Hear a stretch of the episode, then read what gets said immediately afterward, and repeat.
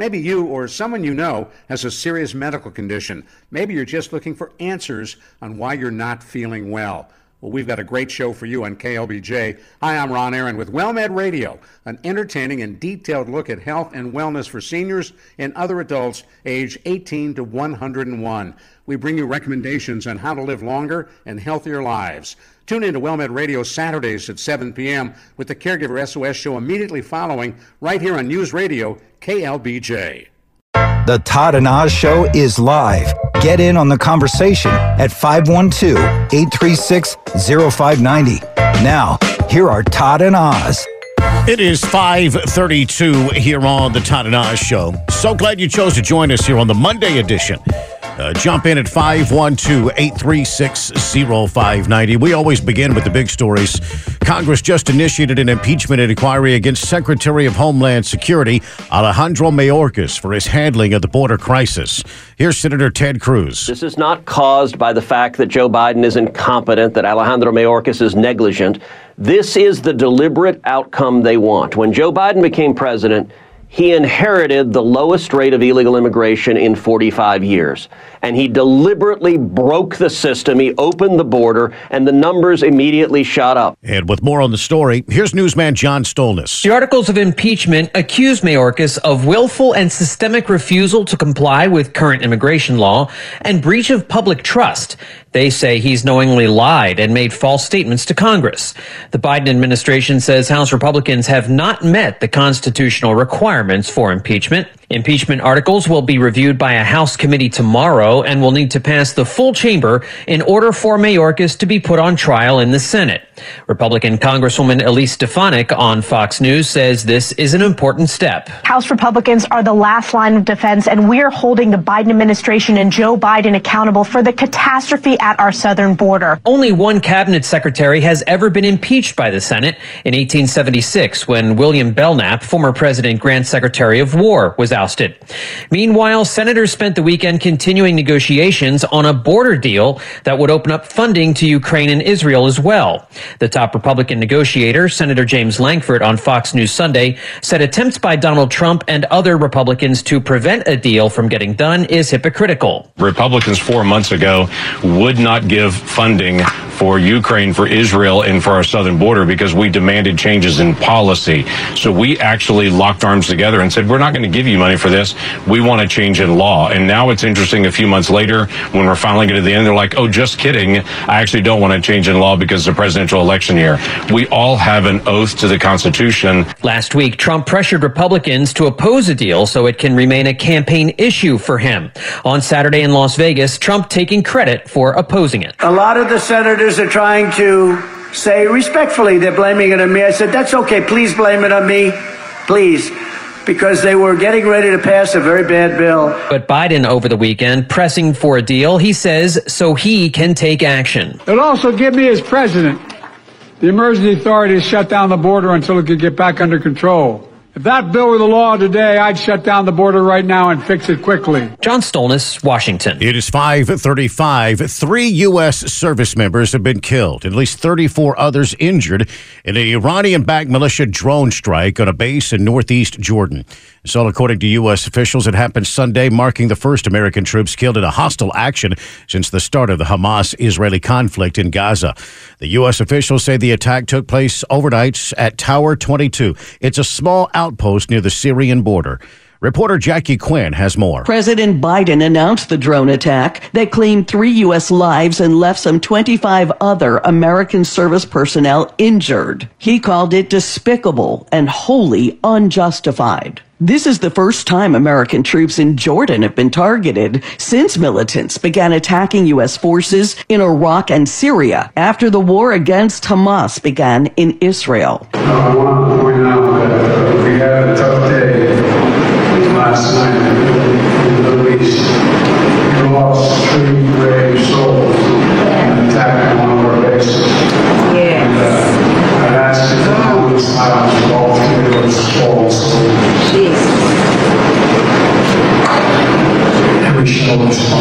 Insiders say the installation known as Tower 22 houses mostly engineering, logistics, and security troops who were likely sleeping at the time of the attack. I know we've had an impact. You know, I won't, uh, won't characterize, uh, you know, how much, but we have had an impact on their on their capabilities. Joint Chiefs Chairman C.Q. Brown on ABC's This Week with George Stephanopoulos prior to the attack described the U.S. role to deter militant violence in the region. Make sure as we, uh, uh, as things have happened in the Middle East, is not to have the conflict broaden.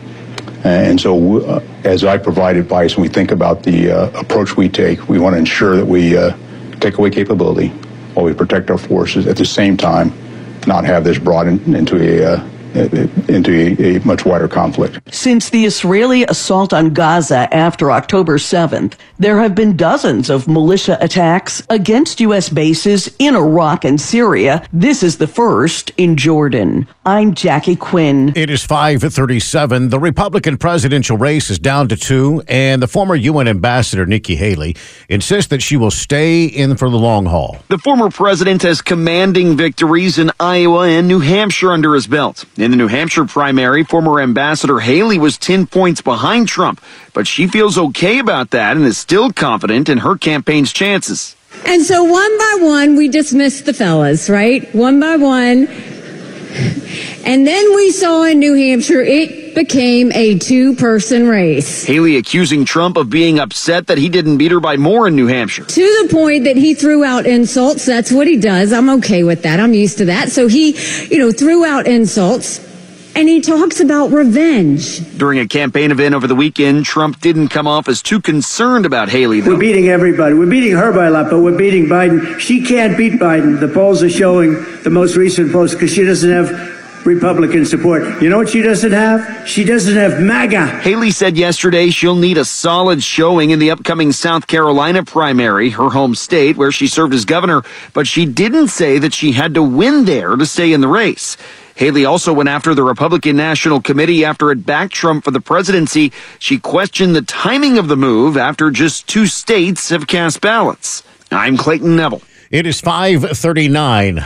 This is Poll Paris with Fox News Director of Polling, Dana Blanton. A question that will soon face Republicans is how they will unite the party. Our Fox News voter analysis election surveys in both Iowa and New Hampshire found overall about one third of GOP voters would be so dissatisfied with Donald Trump or Nikki Haley, they would not vote for them in the general election. In New Hampshire, among Haley supporters, 77% said they wouldn't vote for Trump in November. Among Trump supporters, 51% wouldn't vote for Haley. Those are sizable numbers. Even if we assume most would ultimately support the GOP candidate in a 50 50 nation, losing any votes matters. That means if Haley's the nominee, she'll need to broaden her support beyond moderates and highly educated voters and appeal more to the GOP base. If it's Trump, it means going beyond the base and appealing more to groups like suburban voters and independents. I'm Dana Blanton, and that's your poll Paris. It is 540. Rethink I 35. It's an organization along with several other Austin organizations that filed a lawsuit against the Texas Department of Transportation over its I 35 Capital Express Central project, which will widen eight miles of the interstate from US 290 East to Ben White Boulevard and Highway SH 71. Now, in addition to the lawsuit, the coalition filed a, a, civil rights complaint with the U.S. Department of Transportation and other federal agencies alleging that TxDOT has intentionally engaged in discrimination through its awareness of I 35's racist past and inequitable impacts and unwillingness to address those impacts, according to the press release. We get more on the story from KXAN News. This expanded project would bring 130,000 extra cars, extra vehicles through Austin every day. Grassroots transportation group Rethink 35 joined several other groups to file a lawsuit against TxDOT over the project, alleging the Transportation Authority did not conduct extensive enough environmental reviews. And all the pollution that will bring will lead to worse air quality, worse water pollution, There'll be more crashes. Uh, it will further entrench us in this unpleasant environment that nobody wants to be near. In addition to the lawsuit, the groups filed a civil rights complaint with the federal government. The impacts of this highway today are inequitable and by widening the highway and perpetuating the presence of this damaging piece of infrastructure, TxDOT is knowingly engaging in discrimination.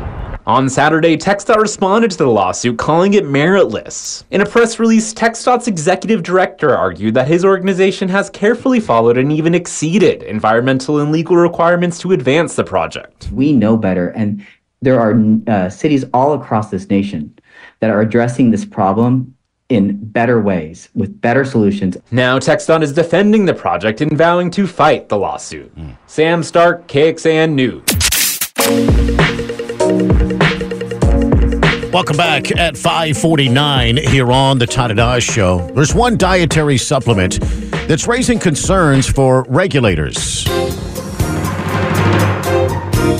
This is House Call for Health. A dietary supplement, sometimes called gas station heroin by health officials, could get a close watch by regulatory agencies. Lawmakers are pushing for the review of certain supplements that are often sold at convenience stores and online. The supplement pills under brand names like Tiana and Zaza contain an ingredient called tianeptine that's been linked to adverse side effects like seizures, nausea, chills, and even fatal overdoses. The convenience store supplements are often used to help with brain function, anxiety, and depression depression. However, a review published by the National Institutes of Health revealed the supplement was similar to heroin due to its pain relieving and addictive effects.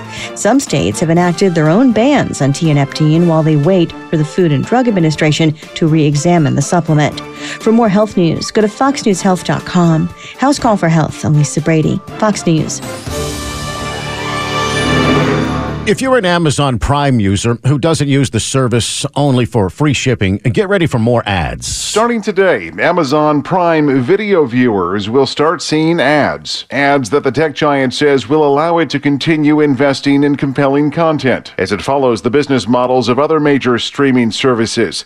Though Amazon saying it'll aim to have meaningfully fewer ads than other streamers and traditional TV. The new ads on Prime Video are expected to generate billions of dollars in revenue this year. As always, for Prime Video users who don't want to see ads, there's an option. You'll just have to pay more. Jeff Monosso Fox News. It is 551 and a look at Monday business. Here's reporter Jessica Ettinger. Wall Street opens this morning for a new week of trading. Three days left in the month of January. Markets are on pace for stocks to have their third winning month in a row, but no record highs last Friday. Six days up in a row at a new record. It's a rare streak. When you get these persistent rallies, it means there's underlying strength, but it also means you, know, you have to just expect that you're going to hit an air pocket for some reason or none at all. CNBC's Mike Santoli. Inflation cooled again in December. The Fed's favorite measure of inflation, the PCE, came in with a two handle year over year for December at 2.9%, super close to normal. I, don't know if this is time for the party hats or not, or the kazoos and the whole thing, but you do have a two handle on the core. And the PCE is headed the right way. The, uh, you know, the Fed has this problem. Good growth over here and declining inflation over there. What do you do? Is the, is the funds rate right or does it need to come down? And if so, by how much? CNBC senior economics reporter Steve Liesman. But one former Fed governor doesn't think the Fed's going to start cutting at the meeting that wraps up this Wednesday. I don't think there's going to be a rate cut this week, uh, but I do think that the Fed is exactly on the glide path uh, that they want to be on. Columbia University economist Fred Mishkin on CNBC. Welcome to the busiest week of earnings season this week. We get results from big mega cap names Microsoft, Apple, Facebook parent Meta, Amazon, and Google parent Alphabet. It'll be busy. On today's watch list, we get earnings from Whirlpool and fintech financial technology firm SoFi. Tax filing season is open this morning. The IRS is starting to accept returns today. Amazon Prime Video begins showing ads today. If you don't want to deal with ads, then you're going to have to pay another $3 a month. And Grammy Week begins today in Los Angeles. Plenty of brands sponsoring events to be close to the music industry. The awards are this coming Sunday night. That is reporter Jessica Ettinger. Now, speaking of uh, business news, there's some dire predictions for the electric vehicle business today. It's Fox Wheels. An all electric future is not going to happen. That from Akio Toyoda, the chairman of Toyota and the grandson of the company's founder, who's never been a big fan of EVs and who predicts that electric vehicles will not see more than a 30% cap in market share. New EV sales reached about 18% globally last year and remain sluggish. Toyota saying that infrastructure is one of the biggest problems plaguing EV adoption, plus the fact that hundreds of millions of people worldwide lack access to electricity. There's also the high cost to buy, repair, as well as battery replacement. Toyota has largely ignored the EV global trend and for now is sticking by its mostly gas combustion and hybrid strategy. Bloomberg also predicting that EVs will represent 75% of new car sales and 44% of passenger vehicles on the road by 2040. That's Fox Wheels. I'm Jeff Monosso, Fox News. The Todd and Oz Show is live. Get in on the conversation at 512-836-0590. Now, here are Todd and Oz. Yeah, 605 here on the Todd and Oz Show. I'm Todd Jeffries. He's Patrick Osborne. Vandy, our producer, of course, is here. It's the Monday edition. And yeah, you can join us at any time you want at 512 836 0590. We got a lot to get to. Yep. Three U.S. service members killed, at least 25 others injured in a drone attack on an outpost. Uh, this is in northeast Jordan near the Syrian border. All according to U.S. Central Command. They confirmed this yesterday. Uh, but a senior defense official told Fox News the injury toll could rise higher than 25 Americans. Uh, most, uh, if, if not all, those injured and killed were Army soldiers based in northern Jordan near the Syrian border at, uh, at a base known as Tower 22 which has uh, been in support, uh, you know, of uh, of the counter ISIS missions, uh, you know, for several years now. Uh, some of the 25 plus injured have been medically evacuated from the base and uh, likely to Germany. That, according to officials, and it's not clear if they were hit while sleeping in the residential compound at the base. Uh, that, according to Defense Secretary Lloyd Austin, is actively engaged in discussions taking place at the White House on how to respond. And uh, some are already saying, hit Tehran, hit, hit, Yeah. hit Iran, let's go, that sort of thing. I, I, I feel like uh, I may have seen John Cornyn uh, uh, among those who was out there actually calling for us to do something like that. Jump in here at 512 836 0590. Yeah, the White House said that uh, Joe Biden was briefed yesterday by Austin, the national security advisor on this. And, uh, and, and yeah, this has been building. This is uh, this was expected, right? Sure. Because the Iranian proxies have hit us at least 150, 160 times. Uh, this time they were successful in taking lives. Yeah, yeah, and and uh, Donald Trump really w- was not mincing words here. You know, uh, he uh, he called it a very brazen attack, uh, uh, horrific and tragic, uh, and he says here's yet another consequence of Joe Biden's weakness and surrender. Uh, he said in a statement, he said three years ago Iran was weak, broke, totally under control. Thanks to my maximum pressure policy, the Iranian regime could barely scrape two dollars together to fund their terrorist proxies. Let's get more from reporter Jackie Quinn. Here's what she had to say on the story. Because, well, just, uh, well, on, on both sides of the aisle, people are saying, let's respond. President Biden announced the drone attack that claimed three U.S. lives and left some 25 other American service personnel injured. He called it despicable and wholly unjustified. This is the first time American troops in Jordan have been targeted since militants began attacking U.S. forces in Iraq and Syria after the war against Hamas began in Israel. Last night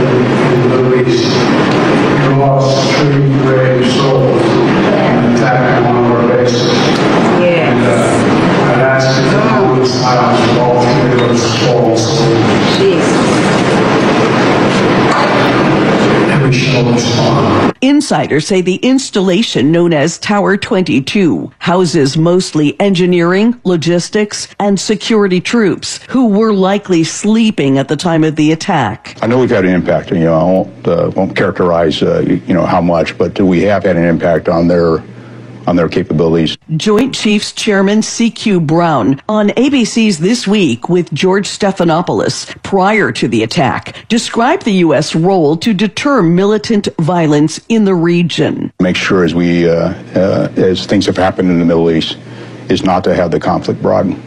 And so, uh, as I provide advice and we think about the uh, approach we take, we want to ensure that we uh, take away capability, while we protect our forces. At the same time, not have this brought in, into a uh, into a, a, much wider conflict. Since the Israeli assault on Gaza after October 7th, there have been dozens of militia attacks against U.S. bases in Iraq and Syria. This is the first in Jordan. I'm Jackie Quinn. All right, there you go. Now you're up to date, and uh, and of course, uh, a lot of people on the right and the left are saying we got to respond to this. Mm-hmm. You got the John Cornyn's, uh, you got Lindsey Graham.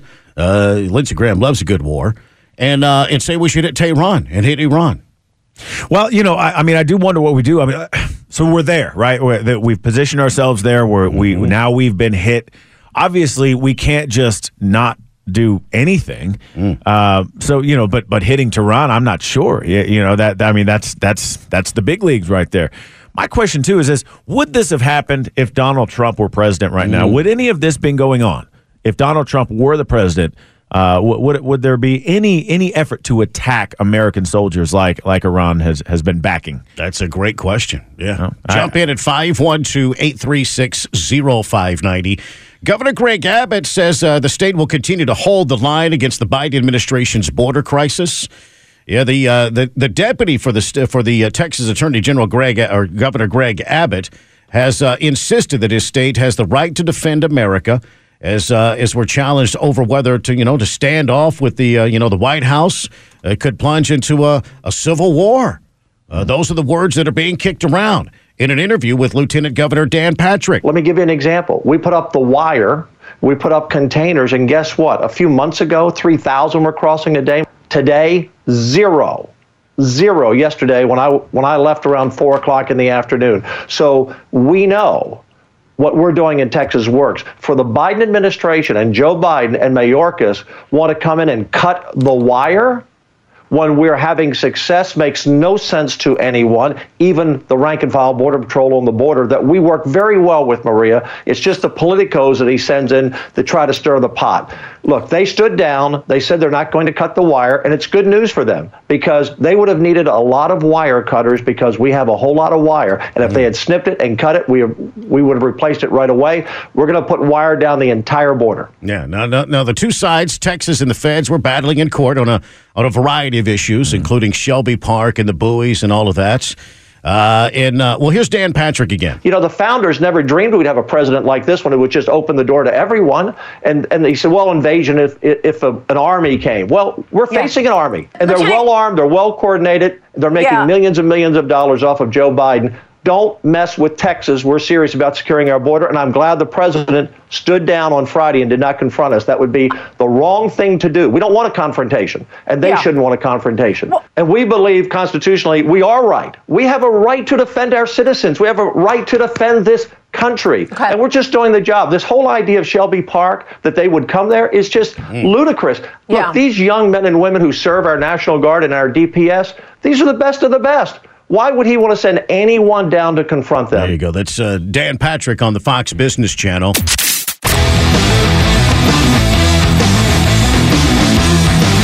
Six eighteen here on the Todd and Oz Show, and yeah, you can join us. Jump in here 512-836-0590. You seen this tweet over the weekend uh, involving Ilhan Omar, the uh, the Democrat from uh, Minnesota? I sure have. Where she's talking about Somalia first. Fight for Somalia. Somalia first. Somalia 1st mm-hmm. You say America first, you're called a racist, right? Right, right? So what is she? Well, this was a Saturday event. Ilhan Omar spoke to a crowd of Somalians uh, who uh, who waved the flag while she pledged allegiance to Somalia. It's her home country. I, you know, I, I understand the connection, but Somalia first while you're a lawmaker representing the United States seems kind of odd and weird to me. Right? Well, uh, certainly, I mean, uh, you know, she's not representing Americans, and she makes it very, very clear. Very clear. Uh, you know, I, I mean, it's all, uh, assuming the translations are correct, which, you know, based on some of her responses, they were. You know, uh, yeah, uh, it's very clear that she doesn't put America first. There's some questions about the uh, interpretation. Of no, no, no, no. It's just, I mean, most people, you know, don't, you know, she's speaking a foreign language. Most people, I don't, I don't think follow. Yeah. 620, uh, jump in at 512 836 0590. So uh, the group is called Rethink 35. They do not like the idea of the state expanding the interstate to improve the flow of traffic. uh, along with several other Austin organizations. They've now filed a lawsuit against the Texas Department of Transportation. The bottom line is they want to stop this project completely, don't they? That they do. They have a different project in mind that includes bicycles, uh, tricycles, rickshaws, and sore feet. That's right. Right? and a lot of sweat. Yeah. Well. TxDOT's uh, talking about expanding an eight mile section of the interstate from uh, US 290 East to Ben White Boulevard and SH 71. We've been talking about this for years. Right. Well, anyway, they, uh, in addition to their lawsuit, according to uh, this group, what's the name of their spokesperson, uh, Mr. Greenfield? Adam Greenfield. Adam Greenfield is his name. Does he have a job at the city, or is he just an activist? I think he's just an activist. I don't believe he's with the city. Uh, he, there may be some commission he's on, but I, I don't think so. Well, anyway, she uh, uh, they've also this Rethink 35 have also filed a, a civil rights complaint because uh, I 35 is a racist racist interstate. That's right. I keep forgetting that. Yeah, it's a racist interstate. Uh, TxDOT has intentionally, they say in their lawsuit, TxDOT has intentionally engaged in discrimination through its awareness of I 35's racist past and inequitable impacts and its unwillingness to address those impacts.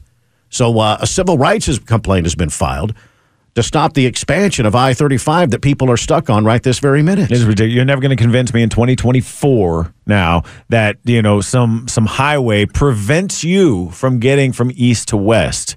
It's 2024. It's not 1924 where you could say, "Yeah, we're stuck over here on the east side and they built this road and we can't get over there."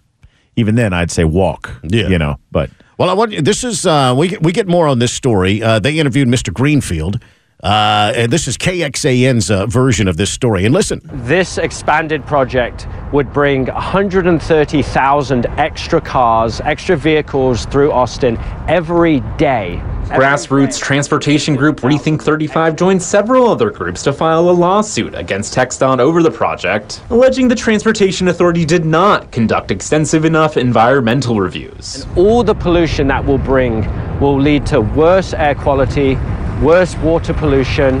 There'll be more crashes. Uh, it will further entrench us in this unpleasant environment that nobody wants to be near. Yeah, there you why'd you move here, man? There you go. That's I just Mr. get some Greenfield. serious redcoat vibes from this guy. Uh, What is he talking about? Get, Nobody wants to be here. What is he Get talking Paul about? Revere on the phone. What is the hell is going on with this guy? It's all right. So, uh, so we don't, we don't. Uh, uh, nobody wants to live here because it's what too hot.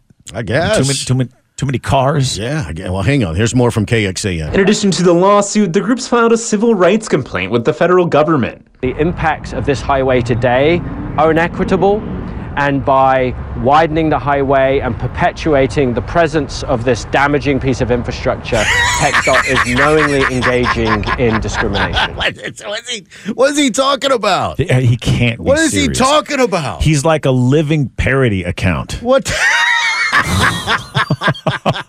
On Saturday, TxDOT responded to the lawsuit, calling it meritless. In a press release, TxDOT's executive director argued that his organization has carefully followed and even exceeded environmental and legal requirements to advance the project. We know better, and there are uh, cities all across this nation that are addressing this problem in better ways with better solutions. Now, TxDOT is defending the project and vowing to fight the lawsuit.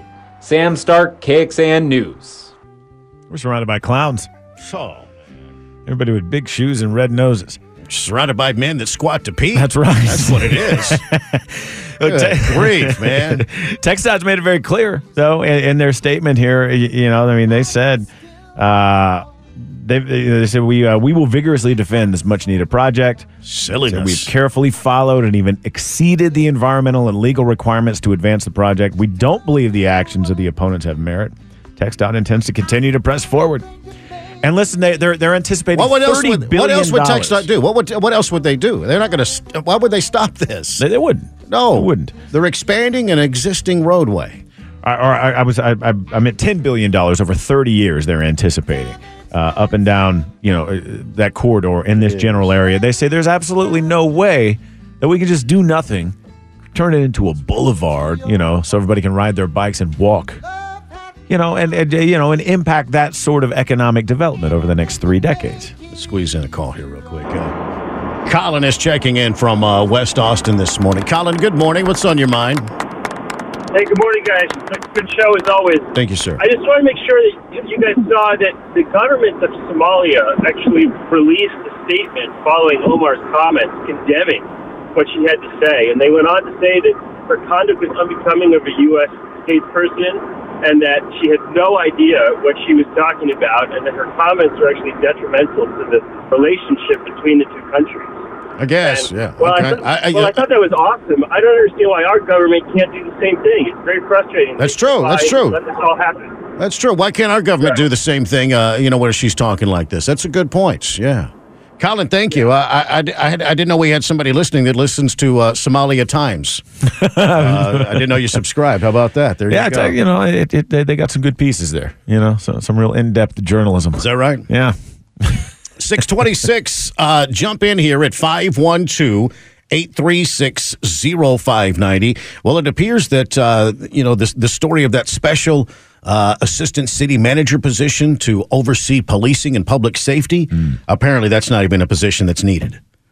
It's not needed. Not even going to post that job. I wouldn't think so. So what was that last week when we uh, when we when we got threatened with Art Acevedo coming back to town? What was that? Was that just political cronyism at its best? I, it appeared so. It, it- certainly did. I mean, with all the reports that this was a position designed solely for Art Acevedo. Yeah, and, and and then you know you hear reaction from some officers. I you know I heard from them like, look, we don't want this. There's no. This isn't. Doesn't matter who it is. This is not a position we need. Yeah. Uh, you know, yeah, you got to wonder because I don't think they're going to fill it with anybody else. Yeah, Kirk Watson tells CBS Austin, he says, I'm not even sure if the city manager plans to put anybody else in that position. Yeah. Must not be important. Must not be.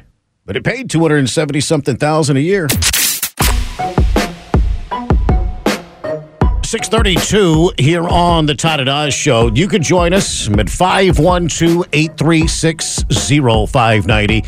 The uh, Austin's uh, uh, George Soros-backed uh, district attorney is being slammed by a new GOP challenger. Uh, and, uh, this GOP challenger, his name is uh, Daniel Betts. He's a criminal defense attorney. He says Jose Garza uh, uh, should be uh, embarrassed by his actions. I agree. Uh, he he was in a sit down interview with uh, Fox Digital, and, and we get a chance to uh, you know hear what uh, what he's got to say. This is criminal defense attorney Daniel Betts, and he's running against our uh, Travis County uh, DA Jose Garza. District Attorney Garza is uniquely vulnerable, especially in this cycle. I think before he was in office, people could believe the platitudes and they could believe the the ideological talk and they could uh, believe in these lofty goals that he had. But now we've seen what that actually looks like uh, on the ground, and it's not people, you know. People talk about it as a political spectrum. I like to think of it as a continuum because there are so many ways in which we can choose to be united on our common goals as opposed to be divided by petty differences that aren't really even most of the time differences to begin with. Call it a career is uh, is a bit much. He's been doing this for three years. That's the only time that he's ever been in criminal law. So he's a bit of a neophyte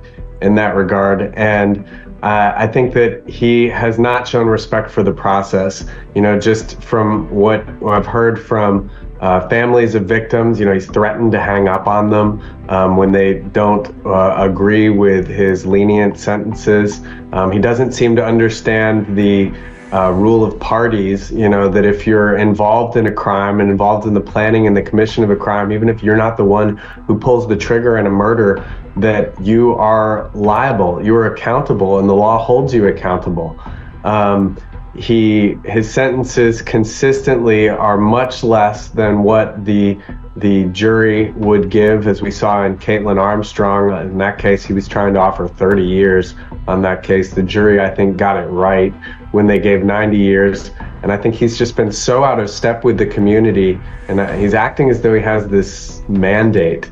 Um, and uh, I don't think that if you talk to anybody in the community, especially anybody who's been affected by the violent crime that is running rampant through Austin and the surrounding cities, that that they would agree with him and his approach at all. Yeah, there you go. That's criminal defense attorney Daniel Betts. Uh, he's a he's a Republican challenger for uh, Travis County DA Jose Garza uh, later this year. What do you think? Uh, 512-836-0590. Betts has real courtroom experience. Yeah, yeah, yeah, yeah. And, I, I, you know, I hope he's got some deep pockets because he's going to need them. You know, going up against a, a, a guy who's backed by you know Soros money. But but look, since since Jose Garza uh, Jose Garza took office, Austin's uh, you know set records, all time records for homicides, uh, and and you know he he's constantly accused of cherry picking crimes. There was that that story that KXAN ran last year where he talked about how he's increased the conviction rate from 38% to, to 91%. But you know, everybody starts looking at this. and Go, well, this is extremely fuzzy math you're you're, you're using here. Use None of this uh, really adds up. Using some creative math on that front. Again, with the cherry picking, you know. Sure. Uh, but I, you know, so I, I, I like what uh, what Mr. Betts has to say. It's very difficult for a Republican to win anything in Travis County. Well, Betts especially talked this. about uh, you know that conviction rate and uh, in the you know the the funky numbers. It says so many different things. I don't even know where to start. It, tar- it you know, it speaks to how he lives in his own little bubble uh, and is just completely tone deaf. It's it's not as though this weren't an issue before the funeral of Officer Pastor, the SWAT officer who was, was killed. Uh, the city council members were not originally welcome, and they were only uh, ultimately invited under the caveat that they not make any statement at the funeral. Jose wasn't part of those uh, um, negotiations, and he just like like a kid wandering into a conversation. He just showed up completely unbidden and completely unaware of the effect that his presence would have on those people mourning the death of Officer Pastor. So callous, uh, so out of touch with reality, and that's who we have leading this office. That's not a leader. Um, you know, and I've, I've spoken to people at, at, who were, used to be at the Workers' Defense Project, and they said he wasn't a leader there either. You know, he's an ideologue, and the district attorney's office is not the place to be running a social experiment when people's lives and their futures are on the line.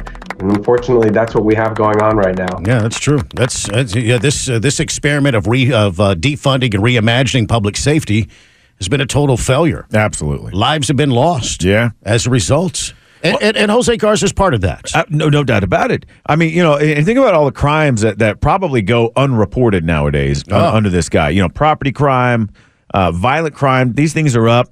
But you got a lot of people that say, well, you know, I know that uh, it's not worth my time to report this anymore. I, Mm. For one thing, I've got to go through this cumbersome process of getting online and reporting because nobody wants to take my call anymore. Uh, you don't want to call 911. They'll tell you to call 311. Cops know that this guy Garza the judges too. I mean, you know, they're they're it's Yeah. it's all for naught for for a lot of them nowadays. So we, the citizens, you know, regular folks, end up paying the price because you know there's all this extra crime out there. These guys that should be behind bars aren't, and you know, a lot of times nowadays too in, in this city and and many like it. You know, any any ramp any in, increased enforcement or presence of law enforcement is is met with intense pushback from the activists who use the same old argument time and time again, but it works apparently. Yeah. you know, it, Yeah. it always seems to work. No, but you're right. Uh, it's going to take a lot of money. A lot of money. Huge amounts of money, and I wish him the best. I really, really do. I think it was uh, it was George Soros that gave five hundred thousand dollars to get uh, Jose Garza elected. Yeah, and he's still doing that. He's still talking to the you know the Soros family is still in the process of trying to turn uh, you know Texas uh, purple than blue. I mean that's the ultimate goal, and they're getting a lot of help on this front at the border too, right? They are. They are indeed, and and uh, I mean with those open borders, i- mean we're just we've imported you know entire state populations. You know, just you know allowed them to come in here. A lot of them are probably gonna you know eventually vote Democrat. Yeah. So uh, coming up, stay with us. Uh, we'll update you on uh, all things happening at the border. We have, uh, you know, uh, the, the tension that continues to build between uh, the Biden administration and Governor Greg Abbott and Border Patrol and the Texas Guard that's down there with the razor wire and the buoys, and uh, and we got some sort of border security deal that's in the making. That, well, it seems kind of fishy, doesn't it? Uh, the, uh, so far, it would allow about 150,000 crossings a month, 1.8 million a year. That's 1.8 million too many. Why, why, why would the Republicans agree to that? That doesn't sound like border security, does it? 646 here on the Todd and I Show. Listen, House Republicans release a draft of their impeachment articles against Homeland Security Secretary Alejandro Mayorkas for his handling of illegal immigration along the U.S. southern border. Texas Republican congressional candidate Mayra Flores is trying to reclaim that seat that she lost in November's midterm elections, and she was on Fox and Friends just a few minutes ago and says uh, this impeachment hearing is long overdue. I've been asking for this impeachment for over a year now. Just last month alone, we we had over 300,000 illegal crossings in here into the United States, and that we've never seen anything like this before. Yeah, that's uh, Mayra Flores uh, on Fox just a few minutes ago. House Republicans are refusing to take up the bill in the Senate uh, meant to address uh, border security. I honestly believe that this is on the Biden administration. He refuses to allow our Border Patrol agents to enforce the laws. All he has to do is put back in place the policies that were working. Now, not not according to Joe Biden. Joe Biden said in a statement he says what's been negotiated so far would, if passed into law, he claims be the toughest and fairest set of reforms to secure the border we've ever had in our country. Do you believe that even No. for a second? No, I don't. If he, if he was being honest, he could fix it today. He could. He could. But his, you know, uh, the Republicans allege in, in the first article of impeachment there against uh, Alejandro Mayorkas, they say his refusal to obey the law is not only an offense against the separation of powers in the Constitution of the U.S., it also threatens our national security. And I think you could make the same exact argument about Joe Biden himself. Newsman Lucas Tomlinson has more from uh, the White House. Now, here's the text. Alejandro N. Mayorkas knowingly made false statements to Congress that the border is secure, that the border is, quote, no less secure than it was previously, and that the border is, quote, closed, and that DHS has, quote, operational control of the border. Now, here's the response from DHS to all this. It says, quote, this farce of an impeachment is a distraction from other vital national security priorities and the work Congress should be doing to actually fix our broken immigration laws. Now, many Republican congressmen say the southern border is, should be the top national security priority. Yeah, newsman uh, Lucas Tomlinson there. Uh, jump in at 512 836 0590. Now, the negotiations on Capitol Hill for uh, new legislation to address the southern border crisis. And uh, Joe Biden says says that he will shut the border, shut down the border if Congress just passes the bipartisan deal. But House Speaker Mike Johnson says this bill is doomed to fail in the House if Republicans feel it doesn't do enough to address the record number of migrants crossing illegally. Uh, now, uh, Senator Rick Scott, a Republican from Florida, had this to say. We could change all these laws. There's laws now. Trump secured the border. Biden decided to open the border on the exact same laws. We don't need a new bill. We need something to enforce to force Biden to comply with the law. I guess they're not done yet bringing in voters. I guess that's what it is, right? Yeah, they got they, they have a lot more to import, sure. Virginia Democrat Senator Tim Kaine. Senator Lankford has expressed his disappointment with President Biden. I was disappointed when President Trump turned down a border protection deal in 2018 that would have invested $25 billion at the border. So, but we can't just look in the rearview mirror. We got to do what's right right now. you just looked in the rearview mirror. What do you mean? I, I this this is this is a nonsense deal, right? And there should be it, it should be border security first. So this a thousand times. Then you worry about Ukraine. You worry about anybody else. Right. Donald Trump came out uh, last week opposing uh, this this package, um, and so now you've got some other Senate Republicans say they're not really in favor of supporting this either. And I say the Republicans really need to stand their ground on something for once. Stand your ground and and let it be this. You know, so so the government partially shuts down and some national parks close their gates and whatever. You know, we'll reopen soon enough. Stand your ground on something for once. Just for once. Just for one. Because you know, Even they- though the Supreme. Court. I'm sorry. Go ahead. No, no, no. I'm just saying they get never do. They never really do. Yeah. No, you're absolutely right. I hear your frustration. Yeah. Uh, 512 836 0590. Even though the Supreme Court gave federal agents the okay to remove razor wire at the border, the Texas National Guard is keeping the feds away from one of those crossings in Eagle Pass. SMU political science professor Matthew Wilson says the president is in a bind because if he federalizes the National Guard, that opens the door for Republicans to be able to say, look, the President of the United States has seized control of the National Guard in order to prevent the National Guard from enforcing border security and immigration law. says Governor Abbott's move to bus migrants to sanctuary cities has made illegal immigration a national issue. Yeah, there you go. That's newsman uh, Austin York reporting. Uh, jump in at 512 836 0590. And you talk about standing your ground. I mean, that that's what we're seeing in Texas. You know, we're seeing Greg Abbott, Dan Patrick do do exactly that. You know, Texas National Guard. Uh, my only question is, what if the Supreme Court rules that you know not only can the Border Patrol cut the wire, Texas can no longer lay the wire down. Then what will be the next move? I don't think that's going to happen, though. I don't think that's. Uh, I don't think that's going to happen. Well, and and you now you've got Joe Biden, you know, throwing down some some economic sanctions on on, on oil and gas. Uh, I, I think uh, I- impacting them the most. Uh, so, you, you know, I, exports, I think that, you know, that's really going to impact. So he's really, uh, Joe Biden is really going after now the livelihood of Americans in support of keeping this border wide open. And yet the whole time he'll point the finger and say, well, it's the Republicans' fault. They won't go along with this package. Yeah. And it's, it's, uh, it's great gaslighting, is what it is. Hang on a second here. I don't want to talk too much about Taylor Swift and the Super Bowl, but okay, but she's performing, right? Uh, Is she the halftime show? That's what I heard. I thought they already picked her. No, they did. They already picked her. They did. Yeah, they did. That's a done deal. Mm-hmm. Makes it sound like a script, right? Makes it sound like the Chiefs are part of a script.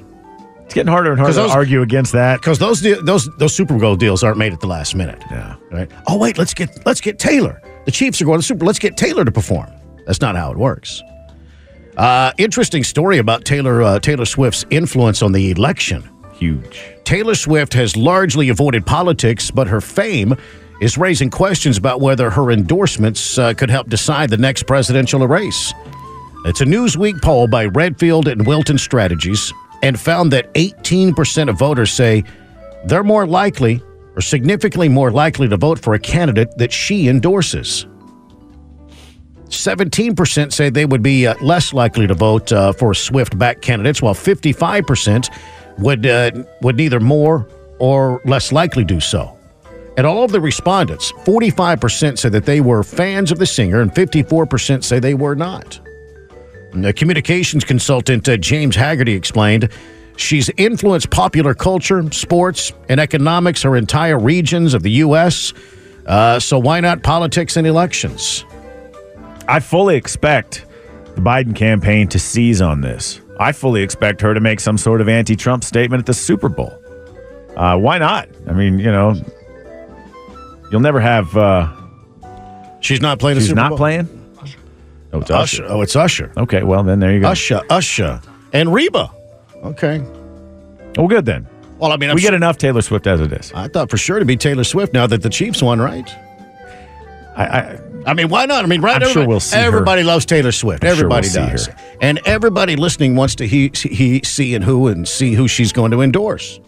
Everybody needs it. How can we? How can we go any further with this election if we don't find out who Taylor wants? Right? She's you know she's a very influential woman, and I and I think the I think the Biden administration really will seize on that. I really think they're going to try. What do you mean? I mean, obviously she's influential. What do you mean they'll see? Well, you know, to, to partner up with her, you know, help her get that message out. You know, the anti-Trump message, like you said, you know, eighteen percent, if not more, would probably be influenced by her her voice on that. I'm just amazed that she made it to the Super Bowl her first season in the NFL. Congratulations, Taylor. That's per- she deserves. pretty hard for She that. deserves a Super Bowl performance, is what it is. Yeah, she deserves it. well, she'll get it. Uh, the camera's going to be all over her. What do you think about uh, you know uh, Travis? Travis Swift. Travis Swift. What do you think about that uh, that power couple? Now they'll be swapping COVID shots at their wedding. You think so? Yeah. I don't think any man wants to be part of a power couple. No. Why don't- not? I don't think any man likes that. Is it, is it emasculating? Is that why? A little bit. The Todd and Oz Show, weekday mornings 5 to 10 on News Radio KLBJ. Maybe you or someone you know has a serious medical condition. Maybe you're just looking for answers on why you're not feeling well. Well, we've got a great show for you on KLBJ. Hi, I'm Ron Aaron with WellMed Radio, an entertaining and detailed look at health and wellness for seniors and other adults age 18 to 101. We bring you recommendations on how to live longer and healthier lives. Tune in to WellMed Radio Saturdays at 7 p.m. with the Caregiver SOS show immediately following right here on News Radio KLBJ.